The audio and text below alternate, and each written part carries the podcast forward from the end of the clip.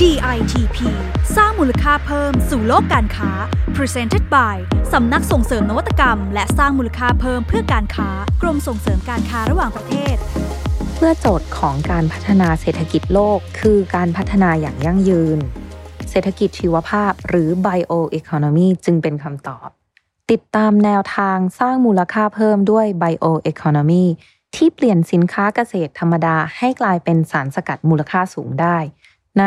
DITP สร้างมูลค่าเพิ่มสู่โลกการค้ากับดิฉัน พัชรมนตระกูลทิวากร นักวิชาการพาณิชย์ชำนาญการพิเศษ การพัฒนาอย่างยั่งยืนนะคะ เป็นหนึ่งในยุทธศาสตร์การพัฒนาประเทศที่พูดถึงกันมาเป็น 10 10ปีแล้ว แล้วก็คุยกันในระดับสากลด้วย องค์การสหประชาชาติได้ตั้งเป้าหมายการพัฒนาอย่างยั่งยืน หรือที่เราเรียกกันว่า SDGs นะคะ Sustainable Development Goals นะคะ ปีพุทธศักราช 2573 เอาไว้ 17 เป้าหมายด้วยกัน มีตั้งแต่เรื่องของการขจัดความยากจน การสร้างความมั่นคงด้านอาหาร แล้วก็ ส่งเสริมการเกษตรอย่างยั่งยืนไปจนถึงเรื่องของการลดความเหลื่อมล้ำ แล้วก็การรับมือกับการเปลี่ยนแปลงของสภาพภูมิอากาศด้วย แต่ละคำที่พูดมาเนี่ยก็คือเป็น keyword ของแนวโน้มการค้ายุคใหม่ทั้งนั้นเลยนะคะ น่าสังเกตทีเดียวค่ะว่าในเป้าหมายการพัฒนาอย่างยั่งยืนเนี่ยมีเรื่องเศรษฐกิจชีวภาพหรือว่า bioeconomy เข้าไปเกี่ยวข้องอยู่ด้วยถึง 11 เป้าหมายเลยทีเดียว ซึ่งหากคิดเป็นเม็ดเงินแล้วในปี 2563 ปีที่ผ่านมาค่ะ ห่วงโซ่คุณค่าของเศรษฐกิจชีวภาพของโลกเนี่ยมีมูลค่าสูงถึงกว่า 2 แสนล้านยูโร หรือว่า 7.5 ล้านล้านบาท ในระยะเวลา 10 ปีนะคะ ระหว่าง พศ 2558 จนถึง 2568 เนี่ย คาดการว่าอุตสาหกรรมชีวภาพในตลาดโลกเนี่ย จะเติบโตเฉลี่ยร้อยละ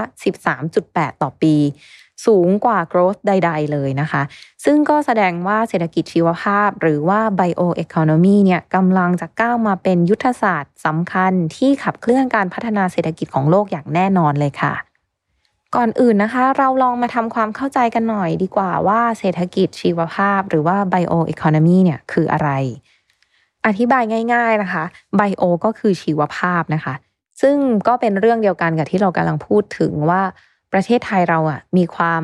หลากหลายของไบโอเยอะ นั่นก็คือความหลากหลายทางชีวภาพเยอะนั่นเองนะคะไบโออีโคโนมีก็เลยเป็นการนำนวัตกรรม หรือเทคโนโลยีเนี่ยเข้ามาใช้ในการแปรรูปผลิตภัณฑ์ หรือว่าวัตถุดิบต่างๆ จากชีวภาพนะคะ อาทิเช่น ผลิตภัณฑ์การเกษตรเนี่ยโดยมีวัตถุประสงค์เพื่อจะเพิ่มมูลค่าให้แก่ผลผลิตต่างๆ นั่นเองค่ะ ทีนี้พอเราพูดถึงการแปรรูปผลผลิตทางการเกษตร ฟังดูเหมือนเราจะนึกไปถึงผลไม้กวน ผลไม้ตักแห้งอะไรทำนองนี้ใช่ไหมคะ แต่จริง ๆ แล้วเนี่ยการแปรรูปผลผลิตทางการเกษตร ตามแนวคิดเศรษฐกิจชีวภาพเนี่ยกินความหมายกว้างกว่านั้นเยอะมากเลยนะคะ ก็คือการที่เรานำเอาทรัพยากรฐานชีวภาพอย่างพืช สัตว์ จุลินทรีย์ รวมถึงวัสดุเหลือทิ้งทางการเกษตรเนี่ยมาต่อยอดเป็นผลิตภัณฑ์ชีวภาพ หรือว่า bio based product การทำอย่างนี้ยมีแนวทางที่แบ่งออกได้เป็น 3 กลุ่มหลักๆ ด้วยกันนะคะ ก็คือกลุ่ม food อันที่ 2 กลุ่ม non food แล้วก็อันที่ 3 เป็น biomaterial นะคะ กลุ่มแรกกลุ่ม food นะคะก็คือกลุ่มเกษตรกรรมและอาหารเนี่ยเน้นการปรับปรุงกระบวนการผลิตอาหาร แล้วก็การหาแหล่งอาหารใหม่ เช่น โปรตีนจากสาหร่ายหรือว่าแมลงค่ะ กลุ่มที่ 2 ที่เป็นนอนฟู้ดนะคะ ก็อย่างเช่น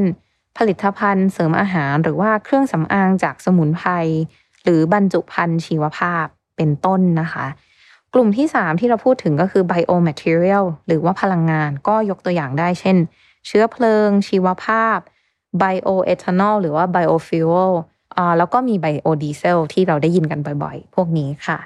ซึ่งวันนี้นะคะเราก็จะมาพูดถึงการแปรรูปผลผลิตทางการเกษตรที่เน้นการนำเอาพืชพันธุ์ธรรมชาติเนี่ยโดยเฉพาะผักมาสกัดเป็นสารสกัดมูลค่าสูงที่นำไปใช้สำหรับผลิตภัณฑ์ในกลุ่ม ไม่ว่าจะฟู้ดหรือนอนฟู้ดกันค่ะ เพราะว่ามันสอดคล้องพอดีเลยกับมาตรการพัฒนาอุตสาหกรรมชีวภาพของไทยนะคะ มาตรการนี้เขาเขียนกรอบไว้ตั้งแต่ปี 2561 ถึง 2570 นะคะ ซึ่งก็เป็นมาตรการที่ภาครัฐต้องการผลักดันให้ประเทศไทยเนี่ยเป็น Bio Hub of ASEAN ภายในปี 2570 ให้ได้ค่ะ จริงๆ ย้อนกลับไปเราพูดกันอยู่แล้วนะคะว่าประเทศไทยเรามีฐานชีวภาพที่หลากหลายแล้วก็อุดมสมบูรณ์มากคำถามสำคัญก็คือทำยังไงที่เราจะใช้ประโยชน์จากมัน ได้อย่างสูงสุด แต่เราก็ต้องดูแลเขาด้วย ให้เขาอยู่ไปได้อย่างยั่งยืนอย่างเช่น เราจะต้องคิดด้วยนะคะว่าทุกวันนี้เรากำลังยืมทรัพยากรของรุ่นลูกรุ่นหลานมาใช้ ดังนั้นในการพัฒนาเราต้องคำนึงถึงด้วยนะว่าทำยังไงให้รุ่นลูกรุ่นหลานเนี่ยเขาก็ยังคงมีไอ้ความหลากหลายทางชีวภาพเนี่ยมากเท่าเดิมอยู่อ่าทีนี้ถ้ามองในสเกลระดับโลกบ้าง แน่นอนค่ะว่า หนึ่งในประเทศผู้นำด้านเทคโนโลยีชีวภาพ ก็หนีไม่พ้นฝรั่งเศสแน่นอนเลย ยกตัวอย่างเครื่องสำอางแบรนด์ดังอย่างชาแนลกันนะคะ หลายปีที่ผ่านมาเนี่ยชาแนลเขาทำการคัดสรรพืชพันธุ์ในฝรั่งเศสกว่า 500 สายพันธุ์ มาวิจัยทดลองจนได้เป็นสารสกัดคุณภาพสูงกว่า 60 ชนิดนะคะ ซึ่งในนั้นก็มีอยู่ 2 ชนิด ที่ทนทานต่อสภาพอากาศแห้งแล้งแล้วก็หนาวเย็นได้สูงมากๆ ทีมพัฒนาผลิตภัณฑ์ของชาแนลก็เลยนำพืช2ชนิดเนี้ยไปลองปลูกบนแปลงเกษตรแบบออร์แกนิก แล้วก็สกัดเอาสารสำคัญออกมาเพื่อใช้เป็นส่วนผสมในผลิตภัณฑ์สกินแคร์ของเขาค่ะ โดยทางแบรนด์เขาก็เน้นย้ำนะคะว่า เทคโนโลยีชีวภาพที่เขาทำเนี่ยจะต้องมี 3 องค์ประกอบเสมอ อันที่1ค่ะ safe ปลอดภัยค่ะต่อสุขภาพของคน อันที่2 environmental friendly ก็คือเป็นมิตรต่อสิ่งแวดล้อมตลอดกระบวนการผลิตเลยนะคะ แล้วก็อันที่ 3 ก็คือ traceability ลูกค้าเนี่ยสามารถตรวจสอบย้อนกลับได้ทั้งกระบวนการเลยตั้งแต่ที่มาของเมล็ดพันธุ์ แหล่งเพาะปลูก เส้นทางการผลิต การขนส่งจนกระทั่งไปถึงมือของผู้บริโภคเลยค่ะ ตัวอย่างนี้เองที่ทำให้ดิฉันมองว่าจริง ๆ แล้วอะบ้านเราก็มีศักยภาพสูงมาก ที่เราบอกว่าฝรั่งเศสสสกัดพืชพันธุ์กว่า 500 สายพันธุ์เนี่ยโอ้โห ประเทศไทยเราเนี่ยมีมากกว่านั้นอีกเยอะมากเลยนะคะสมุนไพรว่านต่างๆ พืชพื้นบ้านของเราเนี่ยมีเยอะมาก ดังนั้นจริงๆ ถ้าเราสามารถนำต้นทุนดีๆ เหล่านี้มายกระดับ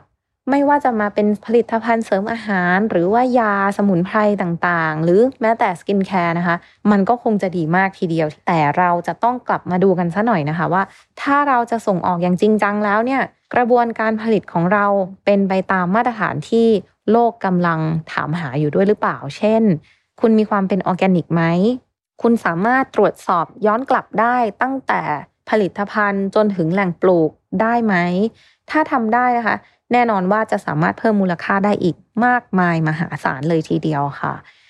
ทีนี้ลองมาดูกันค่ะว่าฝั่งไทยเรานะคะ เครื่องสำอางและผลิตภัณฑ์ของไทยที่พัฒนาขึ้น โดยใช้สารสกัดจากผักสดและพืชพันธุ์ธรรมชาติเราเนี่ยมีอะไรน่าสนใจบ้างไหนลองดูตัวอย่างบ้างนะคะ จริงๆก็มีหลาย ๆ แบรนด์นะคะที่ทำแล้วก็ได้รับรางวัลนวัตกรรมระดับชาติมาแล้วด้วย